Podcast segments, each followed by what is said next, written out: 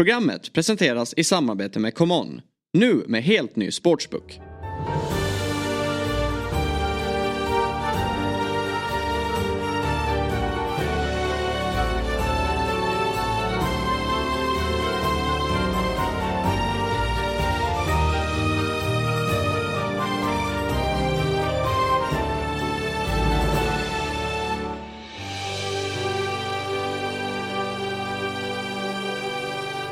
Varmt välkomna ska ni vara till Big Six. Det är måndag, det är Jesper Hoffman och det är Björn Jonsson. Och nu drar äntligen Europaspelet igång. Björn, är du eh, taggad eller är det Premier League-fokus?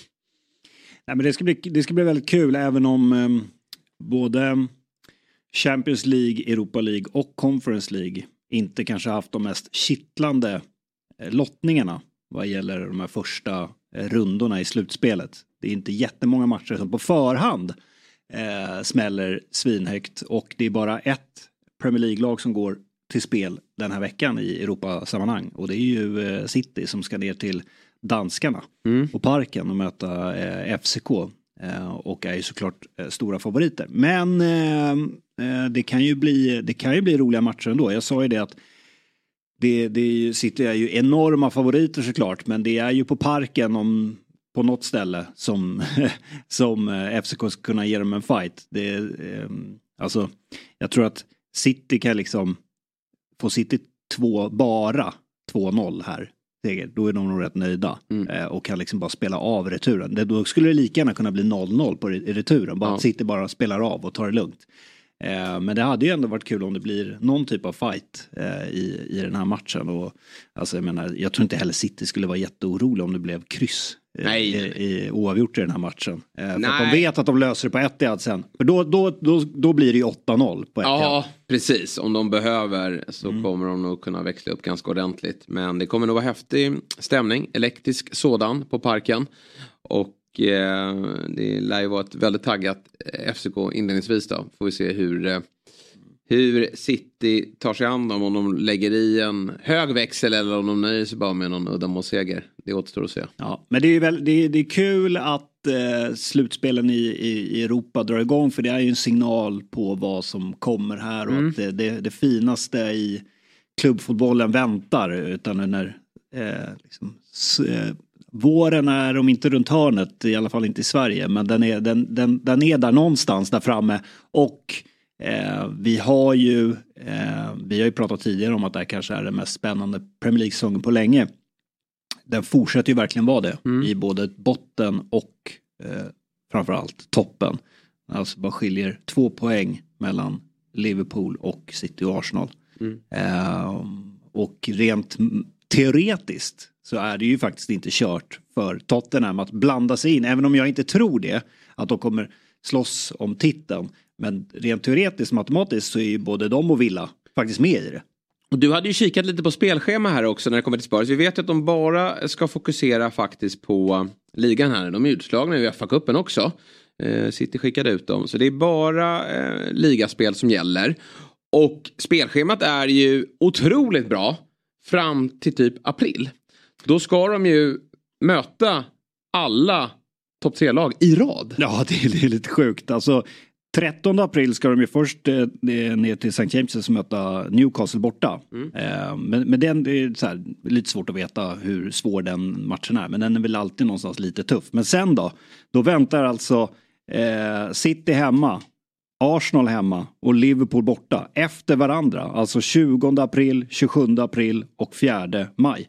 Ja, och då får jag väl bara anta att spelschemat fram till dess borde vara ganska så trivsamt. Ja, men det är det ju. Och då kanske vi har ett eh, Spurs som har blandat sig in när de kliver in i de här matcherna. Mm. För att sen dödas det. Alltså jag skulle kunna säga att de där fyra matcherna är inte otänkbart att de lämnar med noll poäng faktiskt. Alltså St. James' Nej. Park, återigen ingen aning vad, vad, Newcastle står där och då. Men de kanske har hängt på någon Europaplats och vill ju definitivt tvåla dit Spurs. Så det är inte otänkbart att de vinner den matchen och sen väntar då topp tre där vi ju i dagsläget, det har väl varit eh, inte bara vi som diskuterat det, men blir det ett tvålagsrace eller blir det ett trelagsrace? Eller blir det bara ett lag som sticker iväg här nu? Men just nu pekar mycket på att det skulle kunna bli tre lag. I synnerhet då efter att man Ja, man kommer med ganska färska bilder då, från West Ham Arsenal. 0-6 Tennissiffror. Mm. Och eh, Arsenal visar här att den här formsvackan som man hade under julen. Framförallt tycker jag eh, resultatmässigt var det en svacka. Det var inte så katastrofala insatser. Men nu är de ju både spelmässigt och resultatmässigt tillbaka. Och det kan bli en ganska trevlig vår för Arsenal.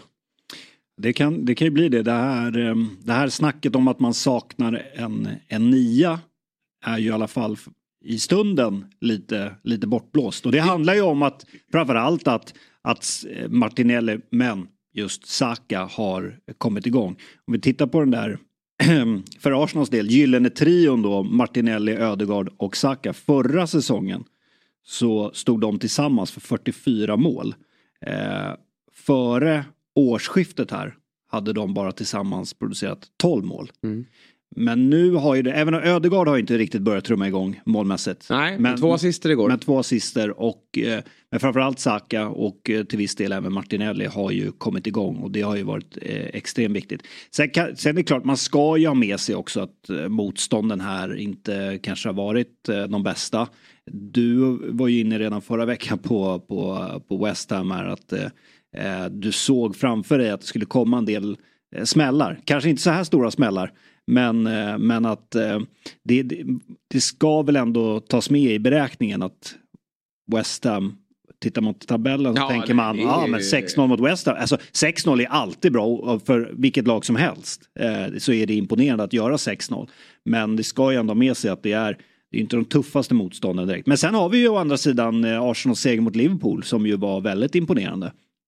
Men jag tror att det är väldigt skönt för Arsenal att få igång Ehm, eh, få igång målskyttet. Och Arteta pratar om det att jag ser ett lag nu som liksom nu börjar vi pika på säsongen här. Ja verkligen. Ja, men, eh, alldeles strax mer om Arsenal men just gällande West Ham jag tycker att den fotboll de spelar är alldeles för dålig. Sen har ju den gett resultat. Herregud, David Moyes, den dagen han lämnar West Ham när det nu blir så kommer han se tillbaka på tiden i West Ham som lyckosam och, och supportrarna också kommer minnas honom. Jag menar, vi har den europeiska titeln, bara att de har tagit sig ut i Europa och att de nu är mm. åtta. Och, och, jag tror ju att de kommer att falla några platser till. Sen tror jag inte jättemånga, för jag ser inte heller så många lag bakom som, som är eh, så mycket bättre. Men jag tycker ändå att man har tagit sig till en nivå nu ekonomiskt, man gör den typen av värvningar där man kan förvänta sig mer av West Ham som fotbollslag rent spelmässigt och att det också skulle kunna ge ännu bättre resultat. Eh, det blir lite motsägelsefullt för att Moise gör det resultatmässigt bra.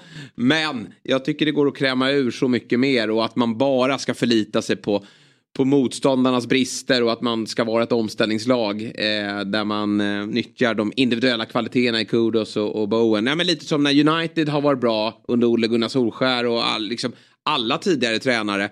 Ehm, ja, United, där är ju förväntansbilden att de ska vinna titlar, vilket de inte har gjort. Men när de har vunnit matcher så tycker man att det har saknats något. Och det tycker jag det gör i West Ham också. Och det finns ju ganska mycket bra tränare med en tydlig eh, eh idé om hur fotboll ska bedrivas som finns lediga. Graham Potter är ett namn som lyfts upp i, i alla sammanhang nu när det pratas om att en tränare ska få sparken. Men det hade väl varit ett alldeles utmärkt eh, alternativ för jag tycker West Ham har väldigt många bra fotbollsspelare men de behöver tillsammans eh, veta mer vad de ska göra med boll framförallt. Så är det ju och det var väl en tydlig signal om något när man såg bilderna utanför London Stadium i, när vi började närma oss halvtid. När det var, inte, det var inte bara några få som lämnade arenan. Nej. Det var ju liksom tusentals som bara, nej, vet ni vad, det här räcker. Det var ju förnedrande. Ja, det, och det är ju det. Och det är ändå ett London-derby. Mm. Och eh, sen vet inte jag om det var just en signal mot David Moyes och hela klubben. Det kanske bara var just i stundens eh, frustration att ligga under med 4-0. Det, det är liksom inte värdigt. Eh, det spelar ingen roll om det är Sheffield United, West Ham eller liksom Liverpool som ligger under med 4-0. Det, det är förnedrande oavsett ja. och vilka man än möter. Det, det, är liksom, det spelar ingen roll. Men Eh, men, men jag, jag håller ju med dig. Alltså det, det finns jättepotential i den här klubben. Eh, supporterna har länge skrikit efter förändring. Det har varit kritik mot, mot ägarna, brist på satsning. Eh, det var ju kritik mot den här arenan, den här flytten man gjorde från Upton Park till London Stadium. Nu tycker jag ändå att den, alltså nu har inte jag varit där men jag, jag har varit på Upton Park och den, den var ju charmig och klassisk brittisk på alla sätt. Men, men när den här är fullsatt så är den ju ändå ganska fet på det sättet. Mm. Och jag tror att, och det visar ju också vilket intresse det finns runt, runt West Ham i, i London. Och vilken stolthet det finns i den här klubben. Och jag, eh, jag tycker absolut att till säsongen 24-25 så borde ju nog klubben ta ett omtag här. För jag håller med dig, det finns väldigt mycket potential. Det går att lira boll med det här laget. Ja, men det gör faktiskt det. Det är många skickliga spelare och, och de kommer inte heller gå vidare riktigt heller. Så här, Bowen har nog inget nästa steg i sig. Det är, om West Ham är ett lag som ja, det är väl Paketa då? Ja, men det är Paketa, men, men där känns det som att han är väl Ja, men han närmar sig 30 och kanske att hans tåg gick förra sommaren att gå till en storklubb och så de här anklagelserna som finns där. Kudos såklart om han fortsätter att leverera poäng men, men det, då ska ju, det är ju alla de här spelarna, om de ska vidare, West Ham har ju muskler, då, då ska det upp över miljarden och det kanske inte andra klubbar är, är villiga att lägga då. Men oftast efter sån här slakt så, så vet man inte riktigt vilket ben man ska stå på. Var det West Ham som var dåliga eller var det Arsenal som var bra? Men jag ställer mig på båda benen och, mm. och, och, och känner här... Du är helgarderad. Jag är helgarderad men West Ham var ju bedrövliga men Arsenal också väldigt, väldigt bra hur de hela tiden satte sina spelare Ja, men de, ja, vad nu West Hams press var, den var ju obefintlig i alla delar. Men de hittade ju upp hela tiden mm. på sina offensiva spelare. Alltså Saka, eh, Ödegaard, Trossard, eh, Saka vem har jag glömt? Martinelli mm. och Havertz. Alltså, de kom hela tiden rättvända eh, och, och eh, hotade det här stackars försvaret. Och det kändes som att det var livsfarligt varje gång. Areola gör ingen dålig match. Utan han, han håller ju faktiskt eh, nere siffrorna i första halvlek. Det här kommer bli ännu större. Och nu när Saka börjar sätta bollarna i mål, Ödegaard hittar insticken. Trossard kommer in här igen nu, alltså från start. Eh, men, men att han kommer in och är så bra när han får speltid. Det gör ju också att det är en ganska trivsam konkurrenssituation. Gör ju nästan bara snygga mål. Ja, han gör ju det. Alltså hans träff Han är den bästa avslutaren i spelet. Ja, I, i, I, spelet, i laget. Ja, nej men han är ju det. Det är liksom... Får han chansen så bara nyper han till. Och sen också vapnet som de har på fasta situationer. Det är ju dels bra eh, servar från jag blir alltid lite förvånad när Declan Rice kliver ut där till, till ja. eh, vänster och ska slå dem.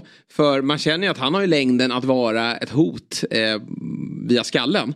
Men han har en sån fin inläggsfot då att de vill spela honom och det var ju han som prickade då Salibas skalle. Och sen hade vi ju, det var väl Ödegard va, som prickade in den på eh, Gabriel här i, eh, om det är 3-0 målet då. Så de är ju ligans bästa lag på fasta situationer.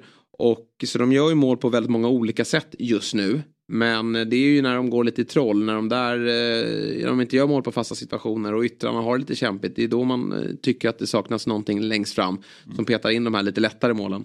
Men just nu är det inte så mycket att gnälla på när det kommer till Arsenal och just mittbacksparet Gabriel Saliba. Det kommer bli intressant att se när de är klara med sin eh, karriär i Arsenal hur högt man kommer hålla dem. Oftast idag när man ska prata om bra mittbackspar då drar man ju alltid eh, referensen, lite tröttsamma referensen till att eh, ja, men det här är ett mittbackspar som närmar sig Vidic Ferdinand. Det är alltid mm. go-to mm. mittbacksparet mm. Ja. Mm. som man alltid pratar om. Men faktum är att eh, om man ser i Premier Leagues historia eh, jag tror att Gabriel Saliba när de är klara här då kommer vi hålla dem, ja, vi gör nog redan det, väldigt väldigt högt. Mm. Ja, men jag håller med. Eh, Fruktansvärt bra. Jag tycker Gabriel i fjol var ganska så... Mm. Ja, men kändes lite, lite fladdrig och, och, och eh, kunde släppa till en del bakåt.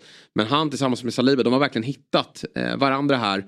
Och, och är två monster, inte bara i offensivt straffområde utan när det kommer till att, att freda egen box Det intressanta är vad jag har fått höra är ju att jag vet inte om jag nämnt det här tidigare, är ju att eh, man eh, plockade ju Saliba, det känns som att det var, det var ju typ tio år sedan man plockade honom. Ja. och sen var han bara på utlåning. Mm. Anledningen till det ska ju vara att Arteta inte trodde på honom. Nej. Och du vet ju det här, det pratas ju i, jag menar, i allsvensk kontext såväl som i Premier League-kontext när tränare låser sig. Ja. Bara, de bestämmer sig. Antingen att så här, jag kommer spela den här spelaren oavsett hur dålig han är. Supporten står på läktaren och sliter sitt hår. Snälla byt ut honom. Men tränaren bara låser sig.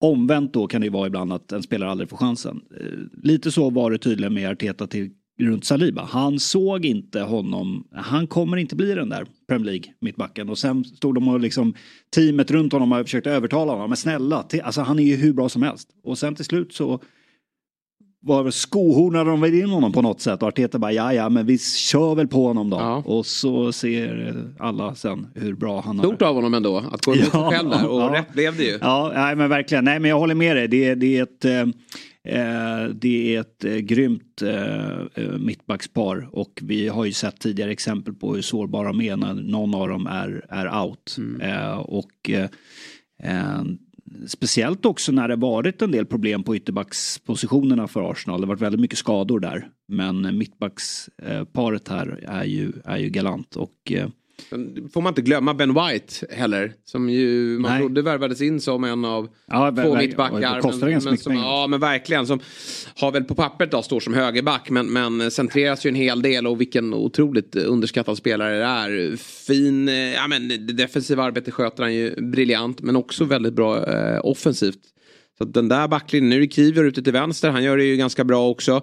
Även om man kanske i den bästa världar nog ser Sinchenko där, kanske Timber när han är tillbaka. Eh, men Kivior eh, vikarierar på ett, på ett bra sätt ändå. Så att Arsenal just nu fungerar väldigt bra eh, som lag. Och eh, nu är man två poäng bakom Liverpool. Kan ju vara att man är tre poäng bakom serieledarna City här om de vinner sin hängmatch. Men eh, intressant vår att följa och så Porto till att börja med då, i Champions League åttondelsfinal. Men, men det ska man ju bara ta sig vidare ifrån. Och även där blir man ju väldigt obehagliga när man har så många spelare i form också. Och mm. att han nu kan börja snurra lite. Det gäller väl bara att få Gabriel Jesus tillbaka här nu från, från hans skadeproblem. För att han är ju nyttig eh, för, mm. för, för detta Arsenal. Mm. Ja, nej men de kommer ju... Um, Arsenal borde ju... Alltså, de har ett ganska tacksamt schema här nu i, i Premier League. Eh, det är Burnley borta till helgen, sen är ju Porto borta. Eh, där kommer väl, eh, antar jag för givet då, även om titelstriden är så viktig, eh, att fokus ligga. Eh, och att sen väntar ju Newcastle hemma, sen är det Sheffield United och, och Brentford. Mm. Det är ett ganska, där och däremellan då returen sen efteråt mot, mm. mot Porto på hemmaplan. Så det är ett ganska tacksamt schema ja. ändå, får man ju säga för ja, Arsenal just nu. Ja, eh, kul att eh, följa dem så får vi se då vad, vad som händer med West Ham.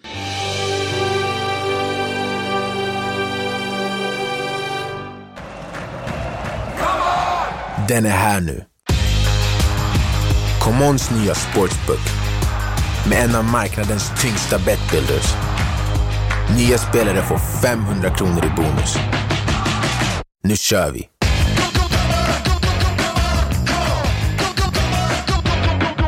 18 plus. Regler och villkor gäller. Ett poddtips från Podplay. I fallen jag aldrig glömmer djupdyker Hasse Aro i arbetet bakom några av Sveriges mest uppseendeväckande brottsutredningar. Går vi in med hemlig telefonavlyssning och, och då upplever vi att vi får en total förändring av hans beteende. Vad är det som händer nu? Vem är det som läcker? Och så säger han att jag är kriminell, jag har varit kriminell i hela mitt liv men att mörda ett barn, där går min gräns. Nya säsongen av Fallen jag aldrig glömmer på Podplay.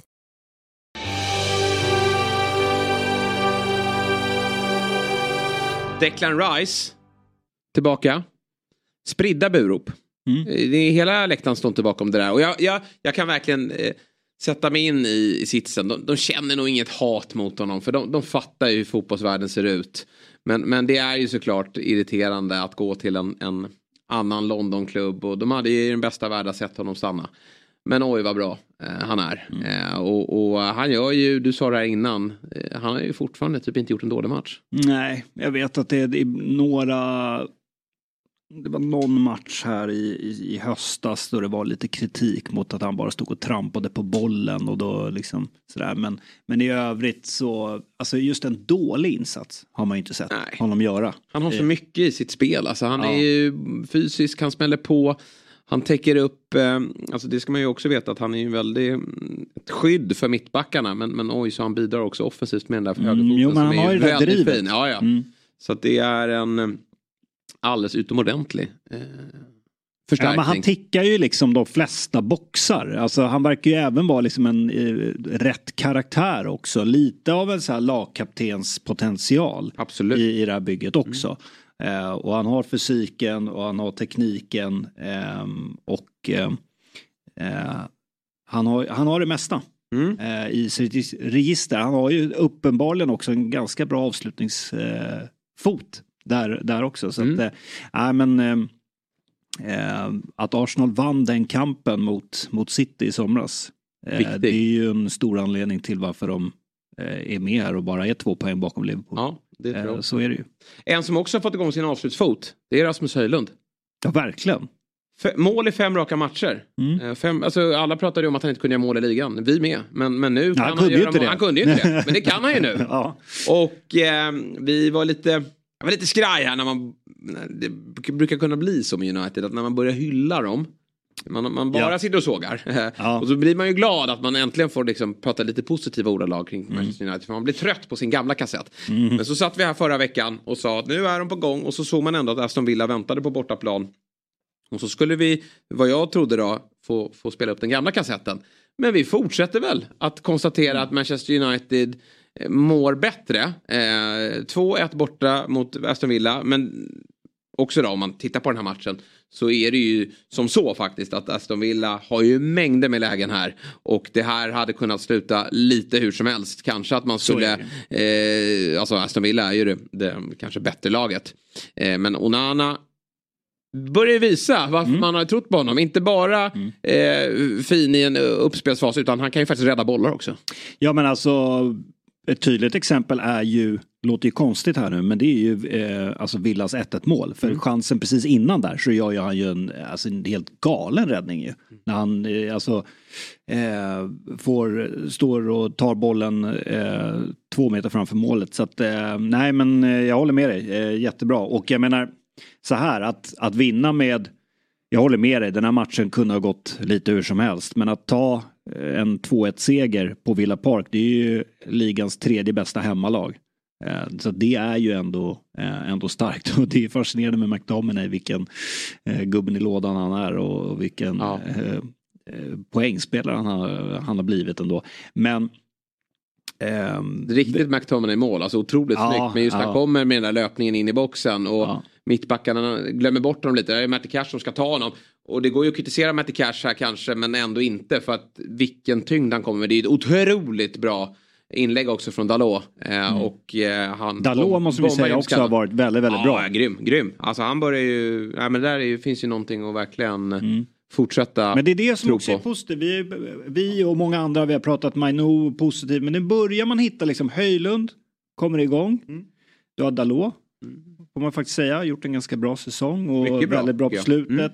Du har Maino, så vi börjar ju liksom hitta eh, och Onana också börjar hitta formen. Så nu börjar man ju se att en del spelare också lyfter sig och det är ju, eh, det är ju såklart väldigt viktigt eh, för eh, för United. Men jag ska bara säga för Aston Villas del, det är ju lite sådär oskärpa och jag tyckte att det var en del de hade ju väldigt många bra lägen, väldigt bra nästan-lägen. Men den här sista passningen, avsluten, var inte riktigt där. Nej. Eh, den här dagen. Och sen vet vi ju vilka risker de tar bakåt. Ja, verkligen. Men och United jämför, är ett bra ja. omställningslag. Jag tycker liksom de hade ju United hade ju också bra omställningsläge. Garnacho hade ju flera lägen, både dels att han hade ju ett när han går till avslut, väljer att ska liksom stanna upp, vänta in mittbacken och liksom finta bort honom istället för att bara gå rakt på mål. Sen har ju han lägen när han kan slå bollen till Rashford och andra där han inte riktigt gör det. Eh, men, eh, men så är det ju med, eh, eh, med unga spelare. Att man, det, är, det är just den där jämnheten, den är svår att att eh, hitta på, på unga spelare framförallt. Men, eh, men eh, så helt klart eh, positiva signaler från mm. Manchester United Men, ja, verkligen. Och det ska jag prata mer om. Men, men just med Aston Villa, om man bara minns tillbaka när de var som bäst här, när de tog Arsenal och, och City två matcher i rad där på Villa Park. Då, då, då, ja, men dels gjorde de ju mål på sina lägen, men jag tyckte ändå att det var lite tillbaka igår. Att de, den här skölje, liksom, Mm. de sköljer över motståndarna och, och otrolig rörelse och fart i deras anfallsspel. Men bara det att bollen inte vill in. Och Nana är riktigt bra och, Watkins hade inte sin bästa dag när han skulle avsluta. Men det är sämre bakåt och det går nog också att härleda till att de har ju mycket skador där bak. Alltså vi har ju, Mings gick ju sönder tidigt men sen så klev ju eh, Pau Torres fram som en, en gigant och han har ju, han är väl på väg tillbaka här nu men honom han måste in i den där elvan nu. Ja. Eh, Nu får de ju se till att han håller sig frisk här nu för han har ju varit så oerhört viktig eh, för dem. Longley har jag inget större förtroende för. Sen Moreno ute på vänsterbacken är ju bra men, men Lucas Dign har ju varit jättefin den här säsongen. Och så Konsa också som, som är viktig för den där backlinjen. Så att de har eh, rent eh, skademässigt en, en del strul. Och det var väl deras tur nu att få det också för det är många lag som haft det och då, då är inte bredden där. Och det är väl liksom det de som har sagt att det där kommer aldrig hålla fast de vill.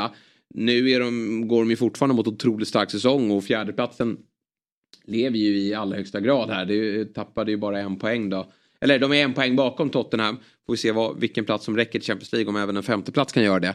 Men eh, just bredden, saknaden av den kanske mm. var de första alltså, argumenten emot då att Aston Villa inte skulle hålla. Men just apropå att den där femteplatsen skulle kunna betyda att det blir en Champions League-plats var ju det här ett sexpoängsmöte på det sättet. Ja. Alltså hade Villa tagit eh, seger här då hade vi nog kunnat vinka av Uniteds chanser att Absolut. ta en Champions League-plats. Så där fick vi eh, spänningen nu också. Ja, verkligen. Och det, alltså, nu känner ju Villa, känner ju Unai Emery känner ju den stressen. Ja. United flåsar dem i nacken.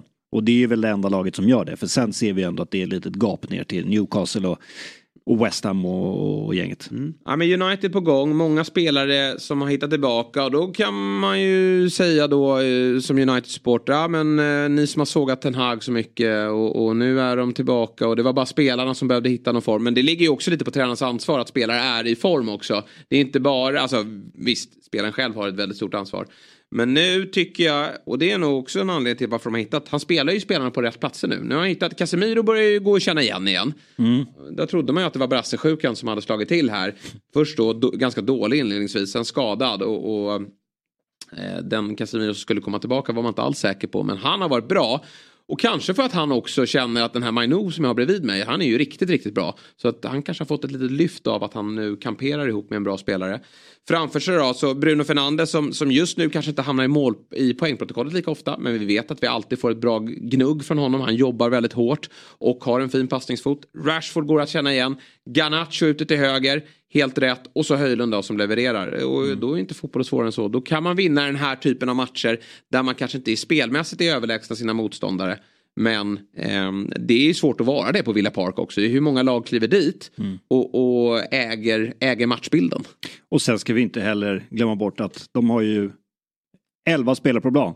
Med tanke på att Anthony är på bänken hela matchen. Ja. För när han kliver in då är de bara 10. Ja, precis.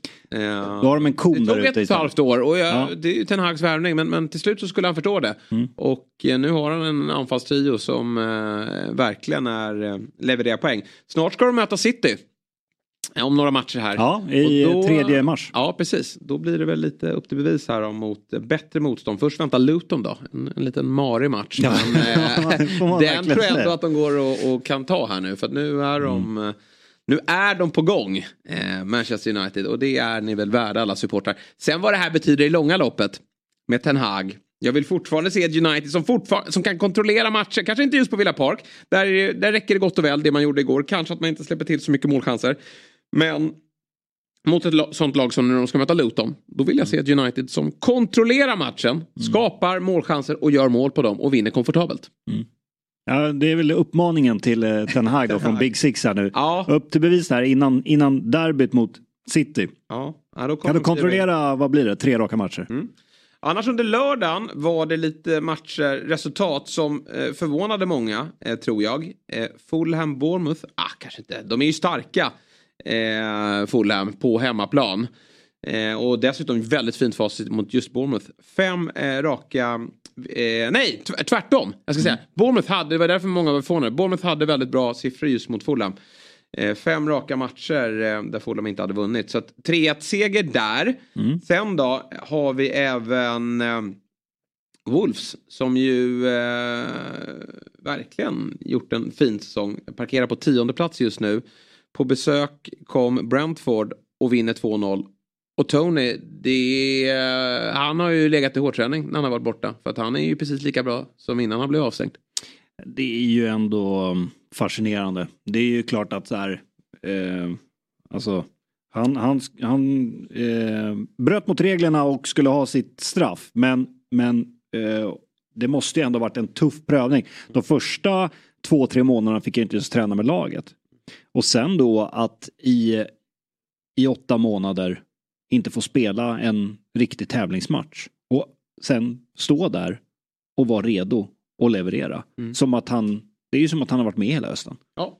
Alltså det är ju inga, inga konstigheter. Det är ju väldigt imponerande. Alltså. Ja, det är starkt. Och det är, frågan är ju inte... Sen, eh, Thomas Frank har ju sagt det, att han kommer försvinna i sommar. Och då är ju Ja. frågan vilket lag som tar honom. Det Mm. blir ju något av Big Six-lagen. Eh, ja, jag ju rätt övertygad om. Ja, så, så borde det bli. Ja. Eh, verkligen. Eh, mm, stark seger av Brentford. Wolves fick ju Kunja eh, utbytt skada där. Inte bra för dem. Eh, Men eh, annars har vi ju ett Newcastle som har börjat hitta tillbaka. Släpper ju fortsatt in väldigt många mål. Men när de gör tre då, då blir det även tre poäng in. Elanga i målprotokollet igen. 5 plus 6. Är han Premier Leagues bästa svensk i år? Ah, oh, den är, jag, jag, ja, jag tycker väl Men ändå... sett till eh, förväntningarna i alla fall. Ja, men sett förväntningar. Ja, Ja. jo, kanske. Jag håller väl ändå Dejan lite högre Ja. ändå.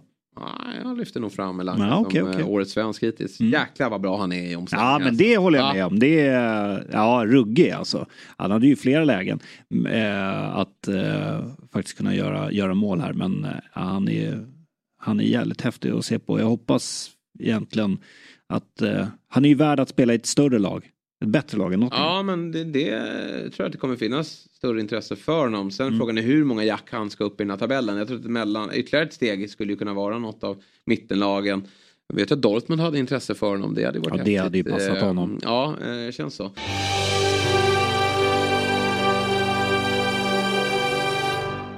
Äntligen är Champions League tillbaka och vilka åttondelar vi har framför oss. Håller alla favoriter eller kommer vi få se en skräll?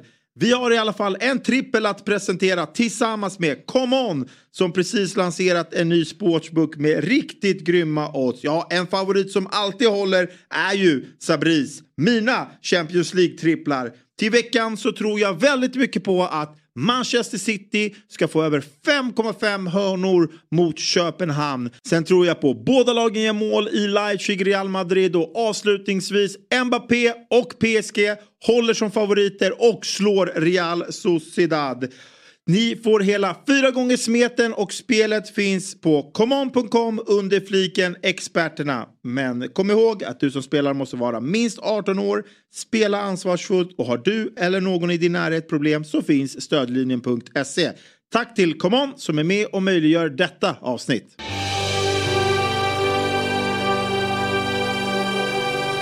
Men du, eh, på tal om Dejan Kulusevski då. Mm. Han eh, måste steppa upp här nu. Eh, Mm. Eller steppa upp, han måste fortsätta leverera då. Så som han gjorde i höstas om han ska behålla den här platsen. För Spurs börjar få det ganska trångt nu. Eh, Ja. Många spelare tillbaka. Och eh, eh, vinst igen här nu då mot Brighton. Men det var ingen insats du var särskilt imponerad av. Nej, speciellt inte första halvlek eh, av Tottenham. Eller Brighton för den delen ska sägas. För det var inte så att Brighton spelade ut Tottenham på något sätt, inte alls. Det var en första halvlek som var ganska ryckig. Det var väldigt mycket avbrott. De small på varandra ordentligt hela tiden. Det är också två lag som, de pressar ju något så oerhört, eh, sin motståndare. Och, de, och, och de här låg de liksom i ryggen på varandra hela tiden. Så det blev väldigt mycket avbrott. Det var ganska ryckig första halvlek. Det, det hände inte så mycket. Jag kan säga det att det...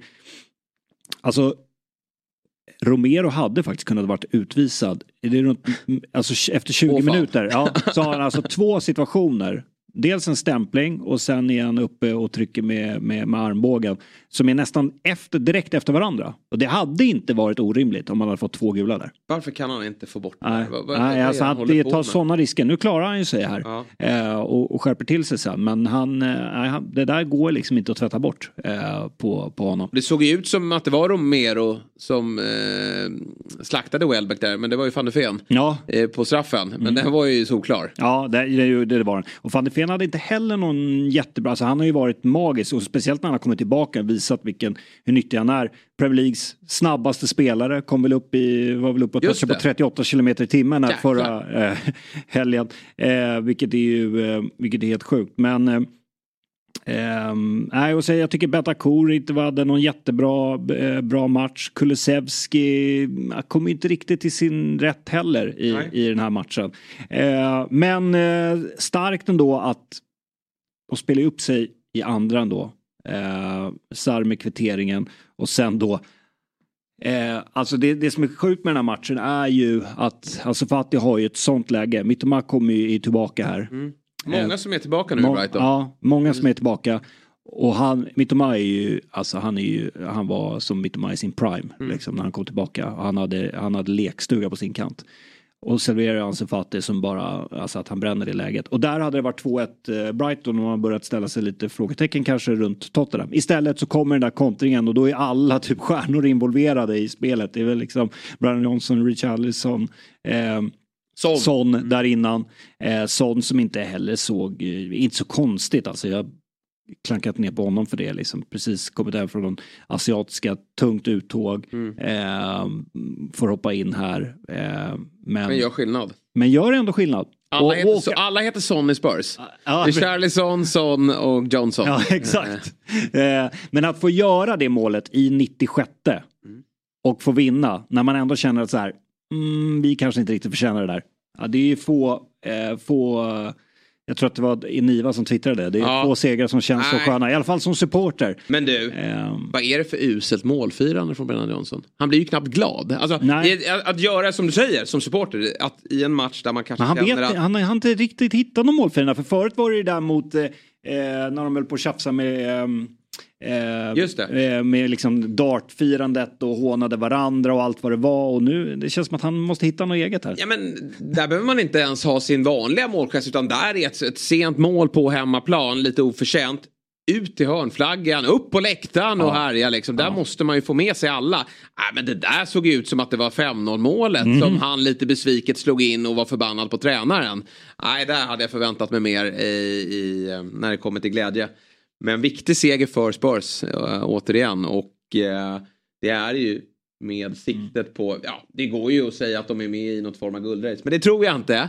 Men det är framförallt en Champions League-plats nästa år som skulle betyda något. Men det klassiska angenäma problemet kommer Ja. ju till Postecoglou där som du var inne på. Verkligen. Med nu när alla offensiva spelare är, är tillbaka. Ja. Det, är- Werner kommer ju få kliva åt sidan. Jag tror de kommer spela i Charleston. Ja. Nu var ju han svag här då, men, men han kommer ju spela längst fram. Jag tror också det. Och sen Son ute till vänster och eh, sen får ju Kulusevski se upp då med Brandon Johnson för det har ju varit lyckosamt. Den värvningen är bra. De, de, de, lite olika typer av spelare. Han är i bra form. Han är i väldigt bra form så att Kulusevski kan nog eh, få se upp här. Eh, för Madison ska ju ha den där spetsrollen på mittfältet. Det, det, eh, det vågar jag lova. Ja, nej, men jag tror, jag tror ingen Spurs-supporter känner att ja, men det här var en match eh, liksom nu, det, som visar att vi är på, på, på rätt väg. Mm. Men sådana matcher kan ju dyka upp lite här och var och behöver inte betyda så mycket. Eller så gör de det, det får vi ju se. Ja. Men att man ändå kliver därifrån och tar med sig liksom en 2-1-seger. Rån kanske är fel att säga, för jag vill inte hävda att Brighton var bättre än Spurs. Men att ändå liksom bara eh, sticka därifrån med tre poäng och kanske inte riktigt förtjäna det. Oavgjort var väl, hade väl varit rättvist. Ja. Det ju, måste ju vara riktigt skönt för, för Tottenham. Mm. Skönt även för Liverpool att eh, hitta tillbaka till vinnarspåret då efter förlusten mot Arsenal. Burnley eh, kom på besök till Anfield och jag eh, tyckte att Liverpool gör en ganska så svag första halvlek måste jag säga. Eh, jag, eh, och den, den är någonstans, den kommer inte ologiskt med tanke på vilka skador man har faktiskt i laget nu. Det, det är ganska många spelare som, som saknas. Och man får eh, eh, hitta nya startelver lite till varje match. Sen är ju herregud de spelarna som är där ute är, är ju bra fotbollsspelare. Och jag menar nästjumbon eh, på besök. Det är en match man ska vinna enkelt. Och i slutändan fullt, fullt eh, rättvist att Liverpool såklart vinner. Men det var skakigt ett tag. I synnerhet då med 1-1 målet. Otrolig nick där från O'Shea. Eh, och sen eh, kliver in då i paus med det. Och Eh, Liverpool går ju upp till, till 2-1 och skönt för Liverpool att alla tre där uppe hamnar i målprotokollet då. Först Jota, sen har du Diaz och till slut Darwin Nunez. Men sen har ju Burnley ett friläge, Fofana vid ställningen 2-1 där han måste göra det bättre och Burnley har en hel del andra lägen där de rinner igenom mot Liverpools högt stående backlinje där de verkligen hade kunnat straffa dem så att Liverpool var illa ute i den här matchen men hade givetvis också lägen framåt som, som man brände. Men 3-1 skön seger och det är bara för dem att försöka få tillbaka spelarna. Eh, Bradley är ju eh, fortfarande hemma hos familjen då med tanke på det tragiska som skedde då med hans pappas bortgång. Eh, och, och där eh, sa ju Klopp mycket riktigt att det är liksom ingen stress. Han får ju komma tillbaka när han vill då. Men, men eh, Trent ut skadad i paus också. Igen så kliver han av tidigt och det verkar vara stul med det där knät. Och jag vet inte hur, eh, sett lite rapporter från, från eh, Twitter. Vet inte hur initierade de, initierade de är men det kan vara lite allvarligt den här gången då. Så att eh, Liverpool, eh, ja de, de drabbas hårt av skador just nu. När Spurs och Brighton får tillbaka sina gubbar så. Och det är ju sånt där som kan bli avgörande i slutändan såklart. Även om Liverpool just nu. Nej men alltså Trent är ju en X-faktor i, i Liverpool. Ja, han Så var att- riktigt så bra att första. Det, det, det är såklart oroväckande. Och, men återigen, lite uttjatat det här, jag vet. Men att eh, positivt för Liverpool att de klarar sig bra utan Salah. Mm. Det är ju ändå ett tecken att, att eh, liksom, de här tre offensiva pjäserna som du nämner, att de kliver in och, och eh, levererar. Eh, nu får vi se när Salah kommer tillbaka. Men ett Liverpool utan Salah och Trent eh, mot lite bättre motstånd. Det är ju såklart inte riktigt samma Liverpool. Nej, för det är väl vad de inte har bevisat ännu då. Eh, eller Jota att har jag gjort menar, det. de Men Nunez har ju inte gjort mål. Det var ju en svag insats mot Arsenal. Ja, absolut. Det måste man säga. Det Det, var det, är också lite så här, lite som du sa mellan West Ham och Arsenal. Vilka var dåliga, vilka var bra. Ja. Arsenal var ju väldigt bra i den matchen också. Men Liverpool eh, hade man ju nästan hoppats på lite mer i den matchen. Mm. Och sen då kanske inte klockrena här. Eh, menar, det, det sköna är Salah ska, ska ju såklart vara dundergiven när han är tillbaka och, och um, han är eh, någonstans alltid saknad. Men, men de behöver inte skynda sig med honom eh, tillbaka utan det, det är Nej, nej, eh, Och herregud, att de de leder ligan. Här. De, de leder ligan och eh, har fortsatt ett ganska trevligt schema här då innan ligacupfinalen då mot eh, Chelsea. Eh, inte den här helgen utan helgen därefter. Och den vill de ju såklart eh, gärna vinna. Annars Robertson tillbaka. Tyckte han såg bra ut ute till vänster. De får ju en annan typ av vänsterback än när Gomes är där eh, ute och kliver in. Han var väl sjuk och det var ju Alisson också då. Som jag förstått de har haft någon form av förkylning Ja, precis. De hade haft lite sjukdomar i laget eh, inför. Men ska man se det till det positiva då, förutom att man leder ligan. Eh, I de här skadorna på nyckelspelare så har man ju härnäst då Brentford och eh, Luton. Mm. Eh, det är ändå ganska så här, hade man fått välja då när man får Ja, eh, precis. problem. Ja, men det är väl de typerna av motståndare man vill ha då. Jajamän. Och sen väntar ju den här ligacupfinalen. Det är väl, det, det är väl där eh, Alltså Salas mål, klubbens mål är väl att han ska stå och vara redo till, till Ja, men det kan jag tänka mig. Att då ska han vara startklar. Och sen väntar ju ganska snart då eh, City också. Mm. I mitten på mars där tror jag det är dags för det mötet. Och där kommer ju inte saker och ting avgöras. Men det blir ändå... Ja, det blir viktigt. Eh, Ja, det blir det. Och- Inget lag får förlora där. Nej, och jag menar för varje sån här match, jag menar det var sista gången eh, Klopp var på Emirates Mm. senast. Det blir sista mötet med, med City. Alltså han kommer ju se till att han kommer kräma ur allt han har. Han kommer se till att laget krämar ur allt han har. Det här är kanske hans, det kanske är det sista mötet med Pep någonsin. Ja. Om det inte blir FA-cupfinal. Eller Ja, CM eller någonting ja, där. Men absolut. det kan det bli. kan vara Men- sista mötet. Men eh, och, och, och sådär, vi vet ju inte vad som kommer hända med Klopp fram, framöver. Eh, och inte med Pep heller för den delen. Nej. Men eh, så att ja, det- den blir ju eh, någonting alldeles extra såklart. Och Ja. sen hade de ju stressen inför den här mötet med tanke på att City spelade den tidiga matchen och, och hade vunnit Mm. också. Och så stackars Burnley då. Som ju såklart inte räknar med att man ska åka till eh, Anfield och, och ta särskilt många poäng. Men jag tycker ibland, eller jag tycker i många matcher man ser dem, att de är bra med och, och spelar som ett lag som absolut inte bör vara hotade av att åka ur. Men över 90 minuter så finns det alltid svackor i, i Burnley, i Burnley spel och då blir de väldigt hårt straffade. Och samtidigt som man säger att det är inte här de ska ta poäng så börjar ändå vi börjar komma till att snart bör, måste de börja ta poäng även i den typen av matcher om det här ska fixa sig. Och eh, det är sju poäng upp till Luton som har en match mindre spelad. Och eh, det börjar bli jobbigt va? Ja, det börjar det bli. Eh, speciellt eftersom liksom, du har ju Everton och Luton då. Luton just nu på säker mark som är där ovanför. Luton har dessutom en match mindre spelad än vad Mm. eh, alla eh, nedflyttningslag eh, har just nu. Så att det är klart det är tråkigt. Så är det också tråkigt att eh, Hjalmar satt bänk Ja. i, i, i den här matchen. Eh, och vi får väl se vad, vad som händer där fram, framöver. Nu har ju dessutom som jag nämnde tidigare, Burnleys nästa match är ju Arsenal. Eh, Men sen väntar ett lite mer tacksamt motstånd för, för Burnley där de absolut måste ta poäng. Eh, kommande, om vi räknar bort Arsenal-matchen, så kommande eh, fem matcher är ju där liksom de, de bara måste ta poäng annars kommer det ju vara eh, tack och godnatt eh, för deras, deras del. Annars ser ju jag liksom vad gäller bottenstriden så är det ju en realistisk kamp mellan, där jag ser liksom Everton, Luton, Nottingham någonstans. Eh, faktiskt.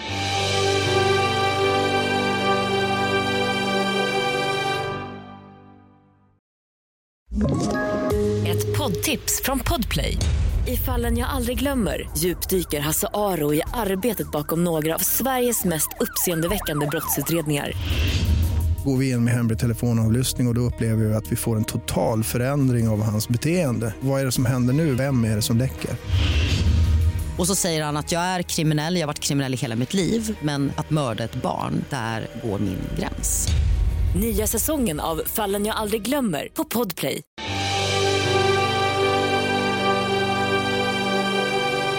Och på tal om att inte tro att man ska åka och ta poäng så kan vi väl gå till Everton som åkte till Etihad och gör 70 väldigt bra minuter. De började ju nästan tro på det, Mm. jag känna. Eh, när de... Eh, ja men jag, jag, tror inte, jag tror inte City hade ett skott på mål när vi började Nej, närma City, oss. jag tycker man har sett det i City de 55, senaste matcherna. Första halvlek tycker man ser ganska bleka. Ja. Men sen vet man att så här, vänta bara till sista kvarten. Och de har ju en, i den här matchen en, en hyfsad joker att slänga in då. I, i, Mm. han, och han visar ju hur förbannat viktig och bra han är.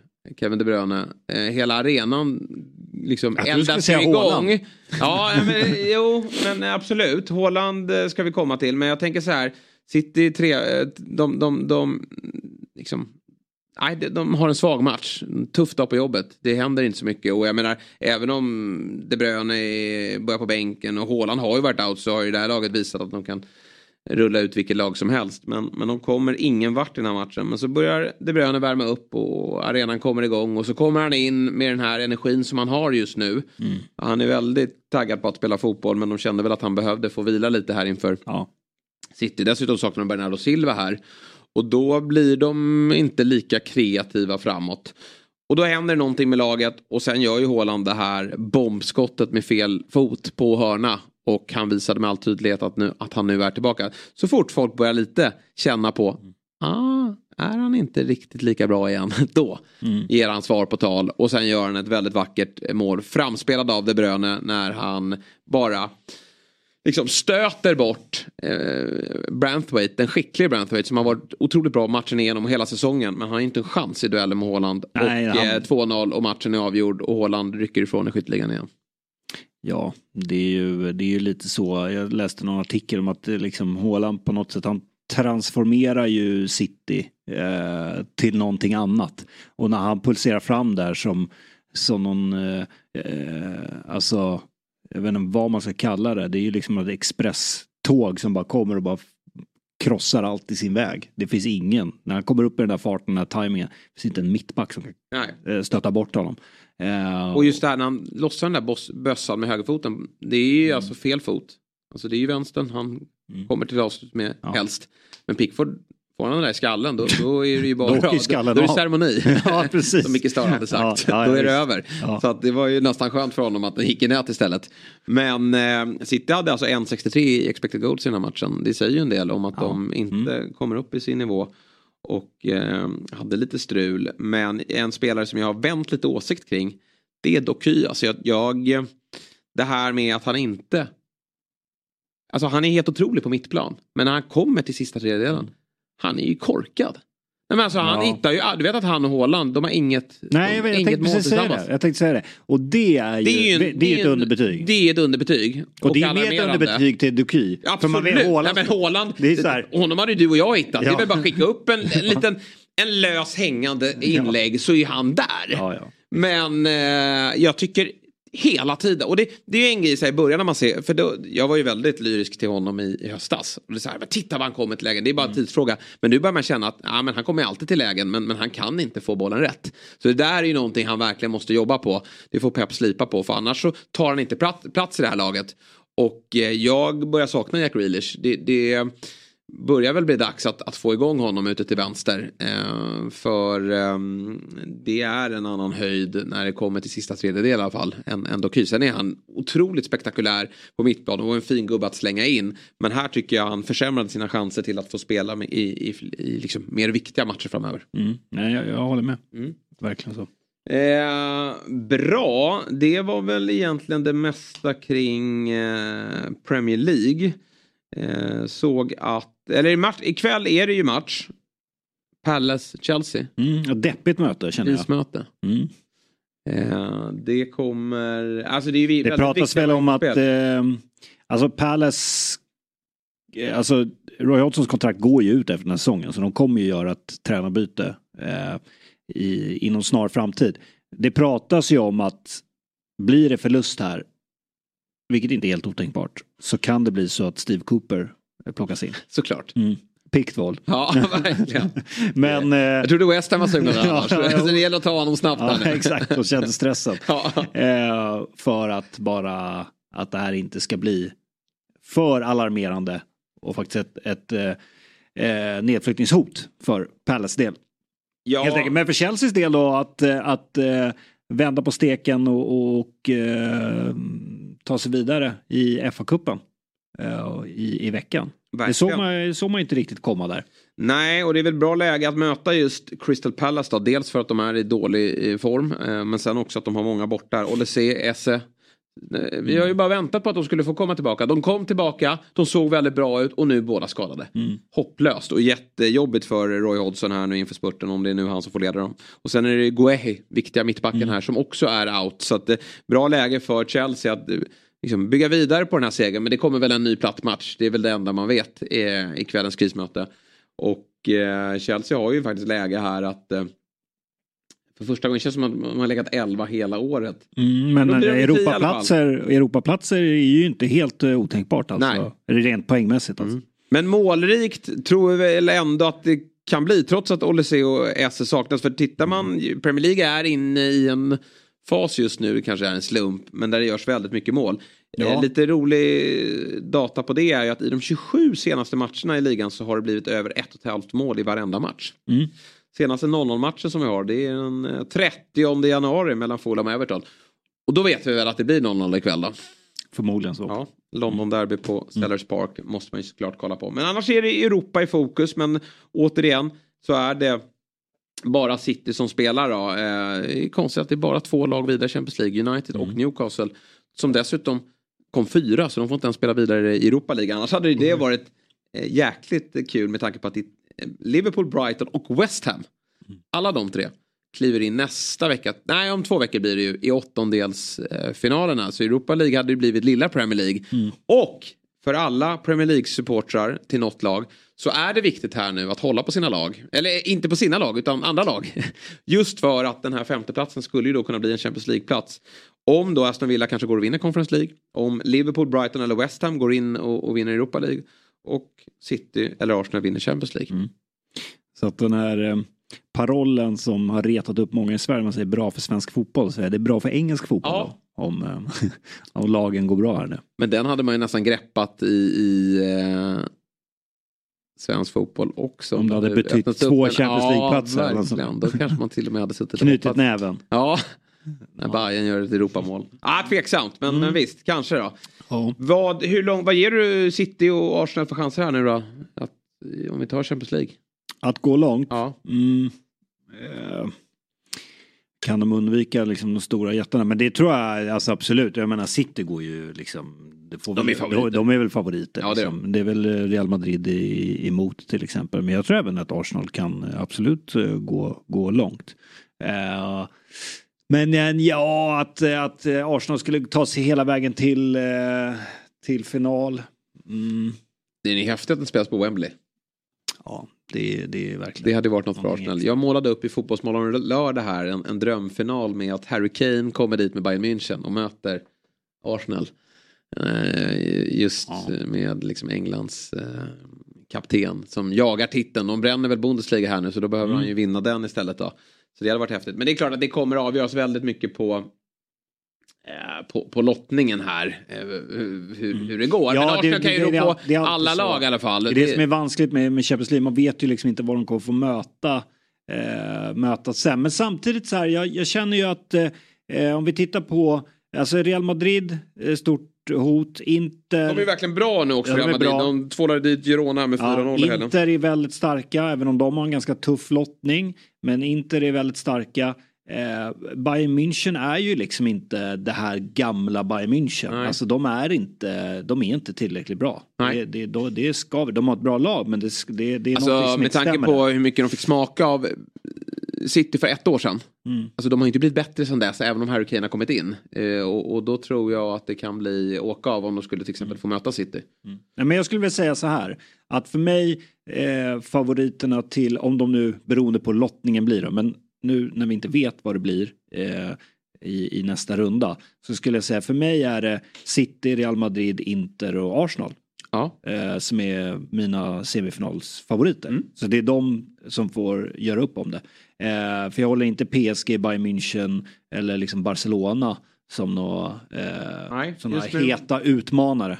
Just nu håller jag faktiskt med dig. Och, men Inter, alltså för de, de, de kommer ju avgöra ligan här känns det som ganska tidigt. Och, Ja. och um, de vet vad de gjorde i fjol. De är fortfarande den där maskinen men kanske ännu mer spets i det här laget nu. De blir obehagliga. Men de hade en väldigt lätt väg till finalen i fjol. De fick ju det där fina trädet. City hade det jobbiga trädet men lyckades ändå ta sig dit.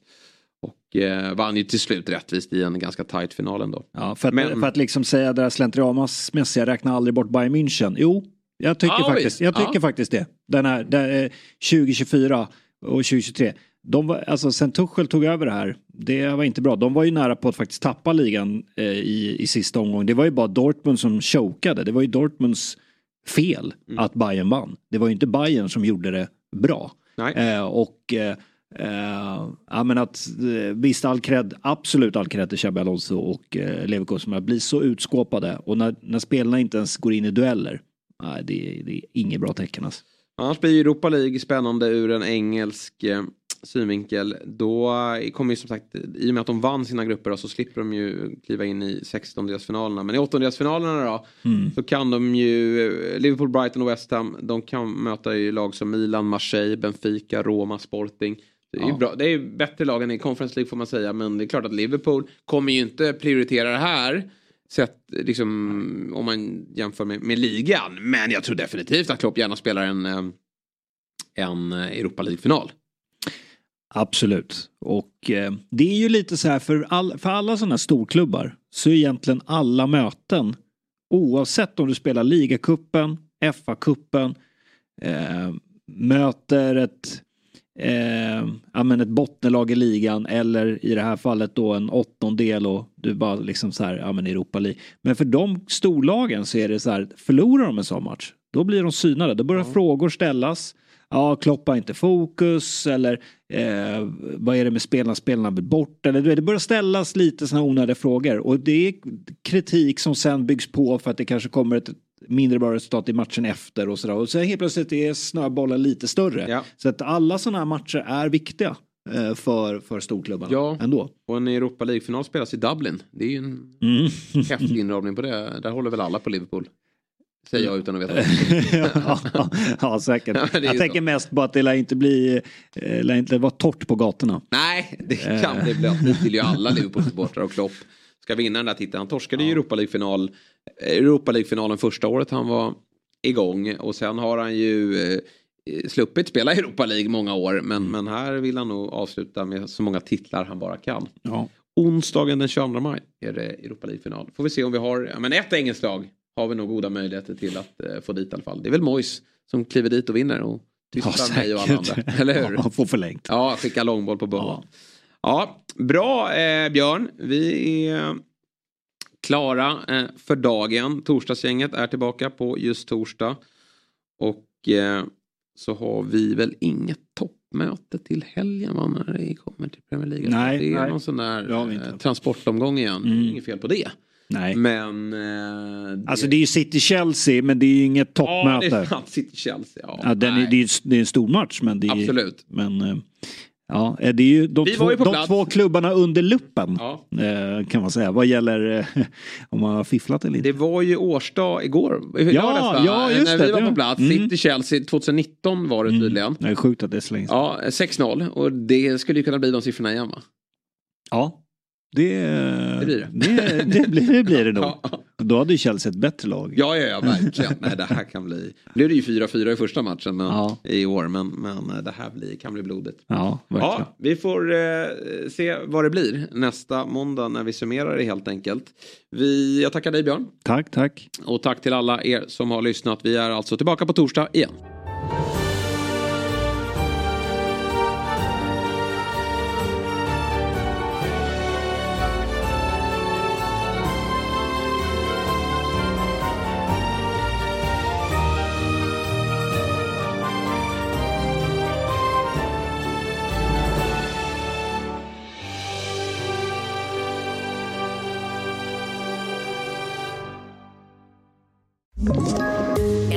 Poddtips från Podplay. I fallen jag aldrig glömmer djupdyker Hasse Aro i arbetet bakom några av Sveriges mest uppseendeväckande brottsutredningar. Går vi in med hemlig telefonavlyssning och, och då upplever vi att vi får en total förändring av hans beteende. Vad är det som händer nu? Vem är det som läcker? Och så säger han att jag är kriminell, jag har varit kriminell i hela mitt liv men att mörda ett barn, där går min gräns. Nya säsongen av Fallen jag aldrig glömmer på Podplay.